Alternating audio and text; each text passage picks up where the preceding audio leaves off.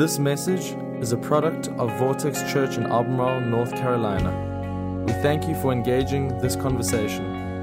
Messages like this one are great resources to help us grow, but they cannot replace being a part of a local church. If you're not actively a part of a church, we encourage you to find one near you that fits you, visit it, and get involved. And we hope this message gives life to you today. Enjoy. Welcome everybody. My name's Kevin. I'm the lead pastor here at Vortex, and it's so good to have you with us this morning. We are in the middle of a series on miracles, and if you've ever uh, it kind of journeyed into this vast space of wonder that we call uh, Jesus, this never ending, life changing journey of following Him. You've experienced a moment where you've come up against something that was much bigger than you, much stronger than you, that you alone could never conquer or contain. It's the need for God's power the need for God to show up and to deliver us. Some of us today need miracles in our lives. And today, specifically, we're going to look at the, the miracle of healing. God purchased on the cross, the Bible says in Isaiah, that it is by his stripes we were healed. And, and the truth of, of the, the message of Jesus is that Jesus on the cross purchased for us a life that we get to embrace today. But kind of hidden within that embrace is this question of what do I deserve? What do I deserve? Because a lot of times, culturally, especially in the context of the miracle working power of God, the, the question of what we deserve comes up. You've said it and I've said it. They don't deserve that. I have no idea. This is so terrible. I can't believe that they received that diagnosis or that they're going through that with their spouse. That they don't deserve that.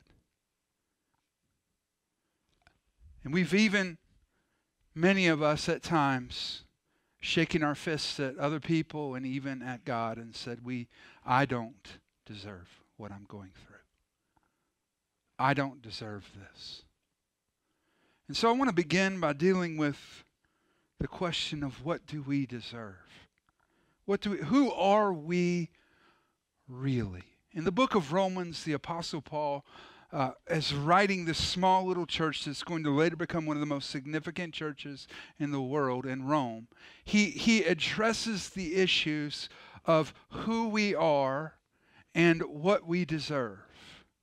And a lot of times we have to recognize that who we are connects to what we deserve. And so, for the first part of the book of Romans, the Apostle Paul builds this case. It's as if we're all standing in a courtroom and he's building a case against us. Kind of to his precipice argument in Romans 3, where he says, No one is righteous just want you to understand that if the Bible is true, that means every one of us in this room is included in that statement. No one is righteous, not even one. No one is truly wise. No one is seeking God. All, all, everyone, every person throughout time, throughout history, all have turned away. All have become useless. No one does good, not a single one. Which, to be honest, is a very strong case against humanity. The problem is, is that a lot of times we give ourselves credit for what God's done in our lives. It's not that we found Jesus, it's more like he found us.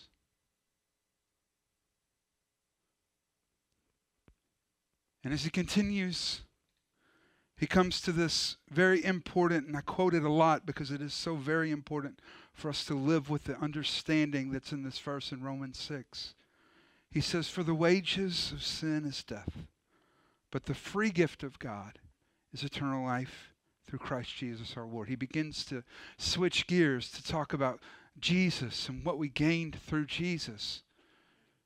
But he drops that phrase the wages of sin is death. And I don't know if you're like me, but I'm keenly aware of the fact that I'm a sinner. That God has a standard to which I cannot attain it. I have tried, I've done my best, and there are moments when I just simply fail. And as someone who has failed, who even in my best efforts has continued to fail, the Bible says what we deserve is death. So if we were going to answer the question, what do we deserve? The correct answer would be a lot less than what we have. A lot less than what we have. I mean, the truth is, is that if you drove in a working automobile to church this morning, you exist in the top 1% of wealth in the world.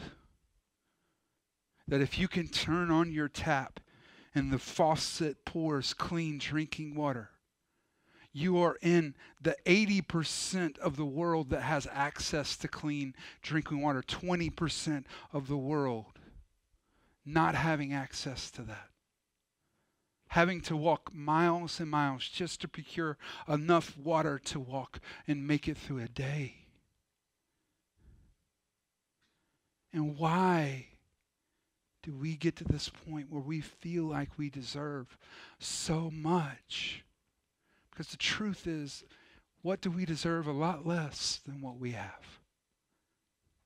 That's what we deserve. But I want you to look at that verse again. For the wages of sin is death, but the free gift of God is eternal life through Christ Jesus our Lord. So, a better question to ask sometimes is not what do we deserve, but what have we been given? What have we been given? Because there's a lot of things that happen in our lives that we can associate to things that are not accurate. And the truth is, is that the blessings of God, the power of God, is a gift to us that was made available through Jesus Christ. So, to answer that question, what have we been given? More than we could ever realize. More than we could ever realize. One of my favorite passages of Scripture comes out of Ephesians chapter 3. It's, it's a, a prayer that the Apostle Paul prays over the church in Ephesus as he's writing them this letter from a great distance. And in the early days of our church, we literally would stand up at the end of each service and we would read a portion of this out loud as a confession because we believe that this is what God wants for us. But I just felt like it would be really appropriate to take a moment and read through this again. This is Paul praying in Ephesians 3, beginning in verse 16.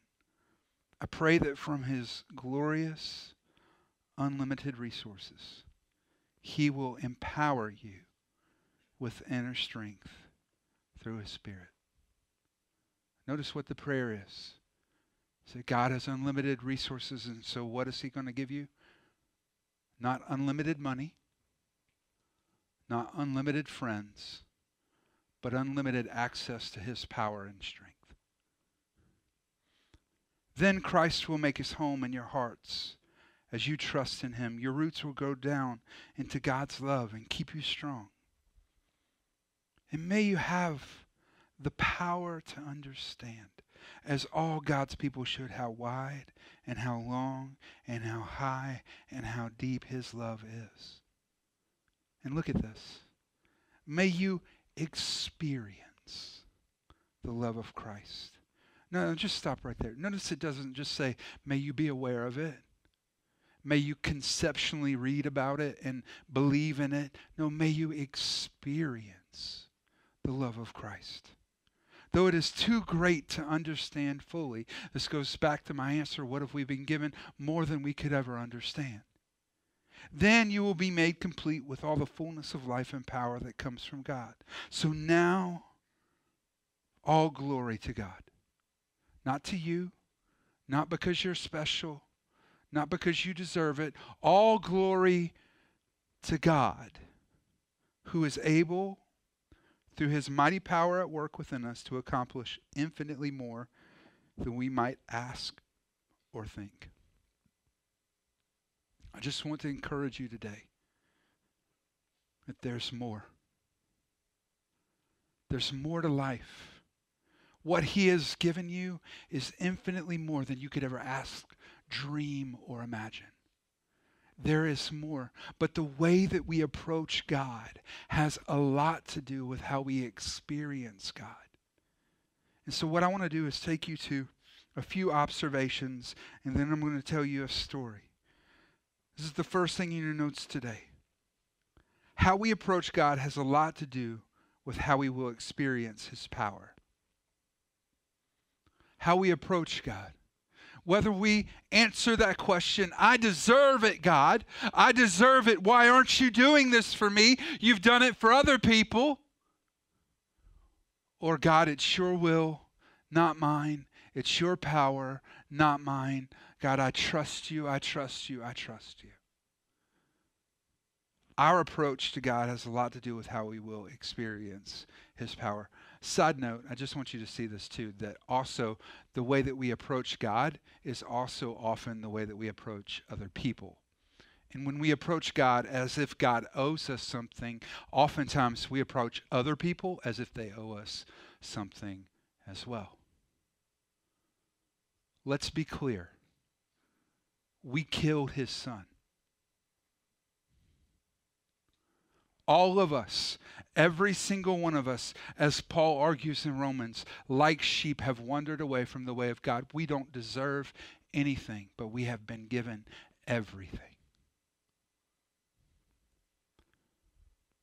Number two, too many of us are missing out on the miracle working power of God because of how we approach Him because we approach God as if He owes us something. We approach God as if He has to do what we pray. Can I just tell you today that God answers prayers with no every once in a while? Not yet, often. There are many of us that if we look back at some of the things we prayed for when we were younger, we just thank God that that didn't happen. And we're thankful that God says no. I want you to see that if, the same kind of application, the, the way that we approach God is the way that we approach people, if that's, if that's true, and, and it is, then if we're missing out of what we can get from God because of how we approach Him, can I submit to you today that you're missing out on what God can do in your life through other people because of how you approach them? Because the only people that we often let speak into our lives are people that we live in agreement with, people that we think, oh, that's the right person. And sometimes it's the person that you don't like, the person that rubs you the wrong way. It's the person that thinks differently, that acts differently, that lives differently, that God wants to use to teach you something. And it's our approach, it's just our attitude and our perspective that keeps us from getting what God wants to give.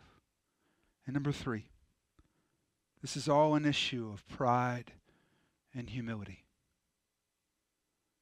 And I want you to see that humility will unlock more potential in your life than pride could ever deliver. The sad thing is that we live in a culture where if, if someone begins to struggle with their behavior, we say you think too lowly of yourself. You, you need to have a higher self esteem.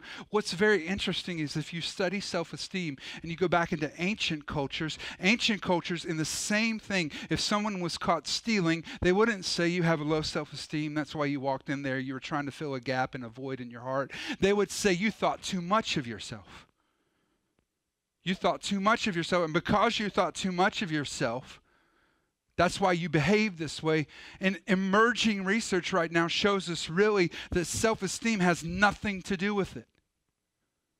It's not the way that you think of yourself that causes, it, it is really the way that we approach God.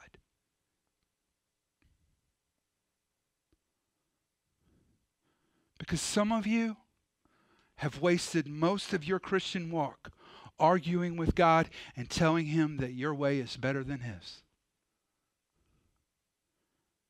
And He's not going to change His mind. And at some point, you're going to be thankful that He didn't. So I want to take you to 2 Kings 5. It's a very obscure story of healing.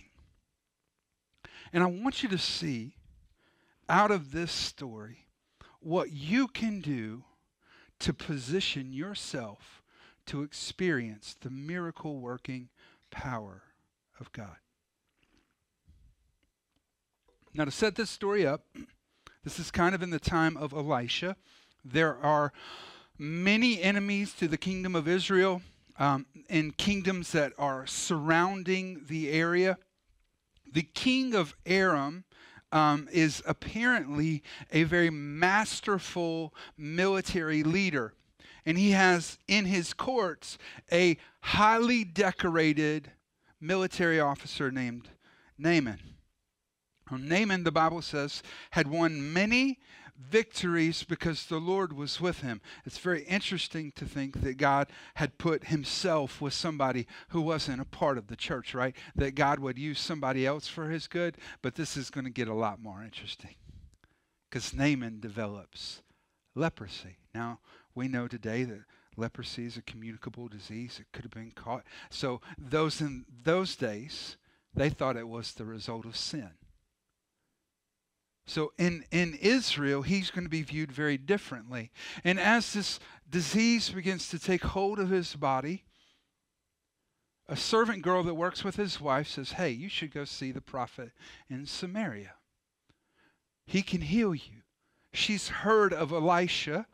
She's heard of his miracle working power as he has been an instrument in God's hands and she gives him the, the directive to go. But instead of going to Samaria to find Elisha, he actually goes to the king of Israel. Now, understand, he comes out of a political background. He approaches the king and says, I am here because I have heard that there's power within this kingdom to cure the leprosy that I have. And in a very interesting moment, the king begins to tear his clothes as a sign of mourning. And he announces over Naaman, Who am I that I would have life or death in me? So we'll pick up this story as Elisha responds to the king. But when Elisha, the man of God, heard the king of Israel had torn his clothes in dismay, he sent a message to him Why are you so upset? Send Naaman to me, and he will learn that there's a true prophet in Israel. See, I think sometimes we need to realize that miracles begin when we put our hope in the right place. Miracles begin when we put our hope in the right place. Where did the servant girl say to go? The prophet in Samaria. Where did he go? The king in Jerusalem. He went to the most obvious political figure that he could find with the most power, assuming that because they were the most powerful person politically in the area, that they contained the power to cause the healing that he needed. But he went to the wrong source of power. And so many times we've misplaced our hope. And if we're going to position ourselves in our lives to experience the miracle working power of God, the first thing that we have to do is we have to put our hope in the right place. So this message is sent to Naaman. He leaves Israel and he begins his journey. Look at this. So Naaman went with his horses and chariots and waited at the door of Elisha's house. But Elisha is so wise. But Elisha sent a messenger out to him. He didn't even go out to see him at all. So at this point, an entourage that is coming from another kingdom has met with the king of Israel. Now they have made their way to Elisha's house. This would have been a high level political move, and he doesn't even go out to see him. No, y'all stay out there.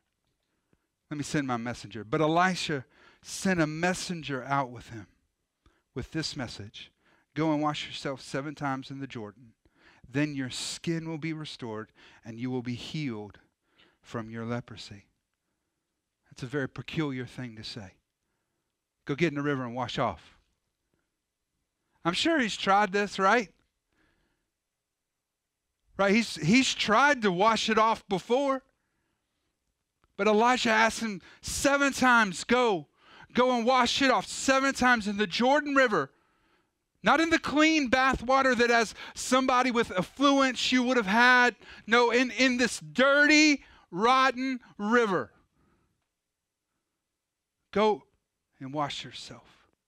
See, I want you to ask yourself this question Are you willing to do something different to position yourself for a miracle? Because a lot of times we need the power of God, but we keep on doing the same old things.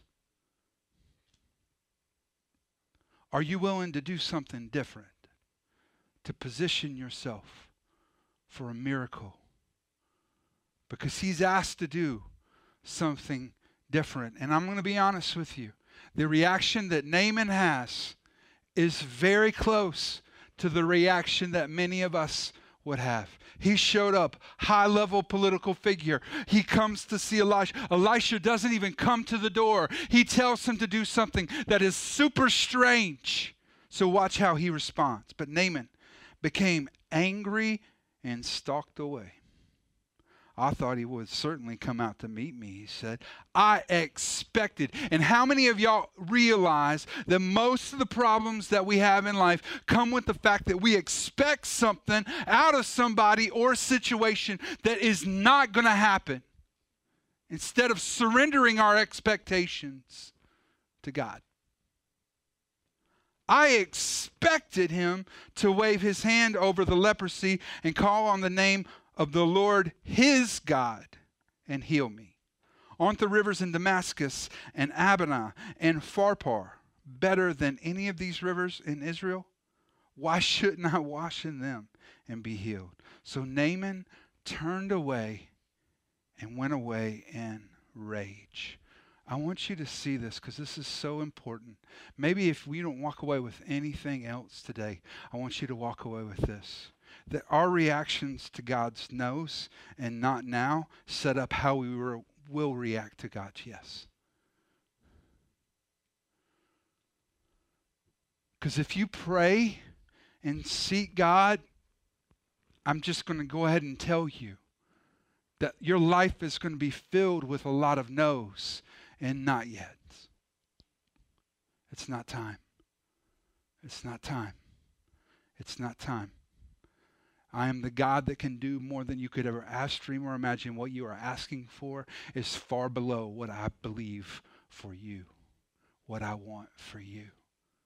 Just wait. You're not ready to step into this next season. If you stepped into it right now, you couldn't hold what I'm about to give you. Just wait. And so many times we're like Naaman. When God says no, we get angry. When God says not yet, we turn around, we start walking the other direction, and we say, Fine, I'll do it my own way. But watch how his friends do it. How many of y'all know every once in a while you need a friend to talk some sense into you? Anybody need that friend? I've, I need those friends. Look at this. But his officers tried to reason with him and said, Sir, if the prophet had told you to do something very difficult, wouldn't you have done it? If he had said, run a marathon 21 days in a row, you would have run a marathon 21 days in a row. But he did something simple. Look at, look at how they say this. If he asked you to do something very difficult, wouldn't you have done it? So you should certainly obey him when he says, simply go and wash and be cured. So Naaman went down to the Jordan River and dipped himself seven times as the man of God had instructed him. And his skin became as healthy as the skin of a young child. And he was healed. In humility, he received the word of God. In humility, he responded to the word of God. And in humility, as he responded and followed through with what God had asked, he received something that he could have never earned because it was given to him. And here's the thing I want you to pay attention to this. He had it when he went to the gate and the messenger came to see him, he had it when he was angry. He already had the miracle in his hand, but he wasn't willing to step in obedience and do what God was asking him to do. I want you to understand this about the miracle working power of God that obedience always precedes a miracle. It's that woman with the issue of blood who knows that she's called to touch the hem of the garment of Jesus and is willing to press through a crowd she's not supposed to be in so she can touch Jesus. It's the widow who has nothing left but just enough to make a cake for her and her son. And then she says, We're going to die. But the prophet says to her, No, make that for me, and God will do more for you than you could have ever imagined. It's obedience that unlocks the miracle working power of God. And watch what happens after this. Then Naaman and his entire, entire party went back to find the man of God. They stood before him, and Naaman said, Now I know there is no God in all the world except in Israel. So please accept these gifts from your servant. Remember, it was just his God. I just wanted him to wave his and call upon the name of his God, but now there's no other God. Because the power of God had went on display. And we see something very important about God's miracles here. That the miracles of God are, are not about you. Miracles are always about Jesus. They're, they're not about making you feel better, about making you feel more important. Miracles are designed to point your heart to Jesus, to let Jesus get more glory, to allow Jesus, his name to be increased. And some of us are in desperate need of a miracle today. And so, what I wanted to do is share with you the story of a miracle that happened right in our midst that many of you may have never heard before. It's my friend Tim. And I want you to watch this video of us just sitting down and talking through what happened in his life. Watch this. You know, Tim, I remember it's almost a little over two years ago. Uh, you and your wife Erica coming in for the first meeting for premarital counseling. Mm-hmm. And you came in, and one of the first things out of your mouth was, Pastor, I just want you to know, like, we've moved in together. And and I know I know this isn't right and and I just want to give you a chance to say whatever you want to say to me about that. And I was so shocked because normally when people come in that have moved in together, they're they're kind of planning on getting married, and the the idea is that the marriage is going to redeem that relationship. Right. And and but you you had a total different approach. You just said whatever you want to say to me right now, I want to listen. That's right. And I looked at you and said, "You sure about this? Whatever." And you you had you just had that heart that was open in that moment and i said if you really want to do what's right move out move out that's right so you're only about four weeks away from getting married it's just right around the corner move out four weeks. And you did. And you didn't even wait. You moved out that night Yep. and moved in with your dad and spent four weeks with your dad waiting on that magical day in October where you got married two years ago. That's right. But see, there's a part of your story that most people don't know that happened years before that. Yes, So could you share that with us? I can. Uh, I was 24 years old. I always thought I was healthy. You know, never had any issues or any complications or anything. And I got to noticing uh, it was painful when I walked on one of my, my left leg. It was, and tried to tough it out. You know, shrugged it off for a few weeks, and finally went to the doctor because it wasn't getting any better. And they sent me to Charlotte for biopsies and X-rays and everything, and they diagnosed me with non-Hodgkin's lymphoma At 24. at 24. Yeah. And it it scared me to death. I mean, it, my uncle took me to the doctor, and he he told me on the way home. He said, "You turned as red as a stop sign," and I could just feel myself like I was going to drop to the floor. So you then proceed to go into treatment. So what was treatment like? The they placed a port on my right upper shoulder for the chemo, and they told me they were going to railroad me pretty hard with the chemotherapy since it was early stages, localized, one area. And they stuck me in the hospital for each treatment, and I had to go through. I think it was about six to eight treatments, about every other. Well, the treatments were every other week. I'd go in from anywhere between three to five days at the time I spent in the hospital. So heavy doses of chemo Yes. and then also radiation, right? Yes, and after chemo was looking good and everything, my counts, blood work came back fine. They told me they wanted me to take about six or eight weeks worth of radiation, and it was one treatment every week. Yeah. So massive doses of chemo and radiation to your body. Yes, and you come out healthy on the other end, but the doctor told you something during the course of your treatment that really affected your future, and what was that? I might not ever be able to have kids. And that was the worst feeling I ever had because I always seen myself having a family. So you were single, Mhm. and and single for a long time, yes.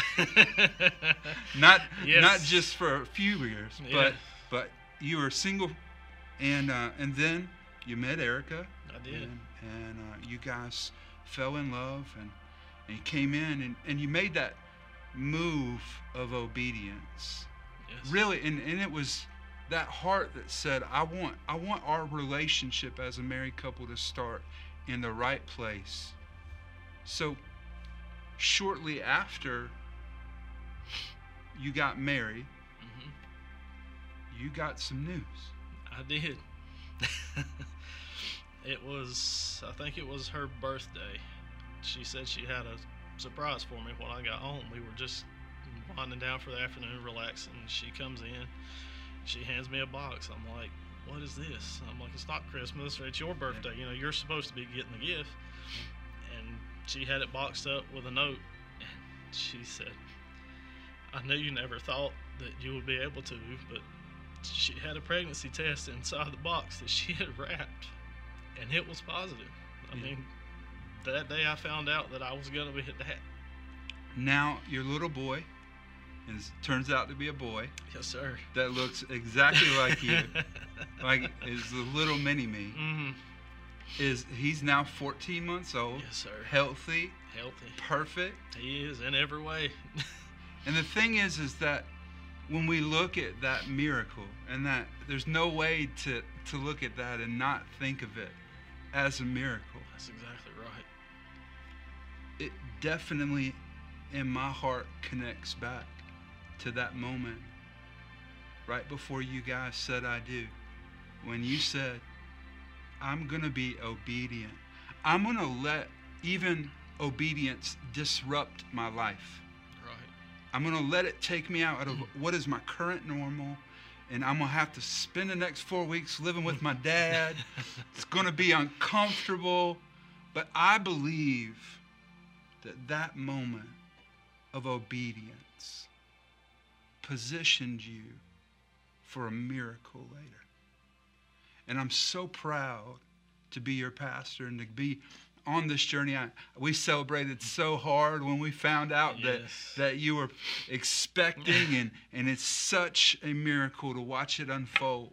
It is. And I think that today, for all of us that are here watching, this is one of those examples of us positioning through obedience ourselves to experience the miracle working power of God. So there may be some of you that are here today. You know that you're in a position right now where you need to see God move. You need to see God move in your life. Maybe it's that you are facing a diagnosis and it's a very uncomfortable diagnosis. Maybe it's a health issue that's been chronic and that you've carried for years. Maybe there's relationship issues that are going on right now between you and your spouse, you and your kids, you and your parents. And you know you need a miracle, you need healing. Some of you have things that are going on inside of you depression anxiety. And you know that you need the power of God. I want you to understand that God doesn't have to, but He's given us more than we could ever ask, dream, or imagine. And we can position ourselves to receive or reject that gift through simple obedience. It's the little things that lead to the big things. God starts with the small and then He leads us to the big. And right now, you might be thinking, I know I'm supposed to forgive this friend that hurt my feelings, but but you know what? I just want to, I, I don't think I'm ready for that. I don't think I'm ready for that. Keep pushing God's will to the side. I know that I know that we're supposed to start being faithful financially, but it's just not convenient right now. You keep pushing God's will to the side. I know that I'm supposed to step into this calling that I have on my life, but you just keep pushing God's will to the side.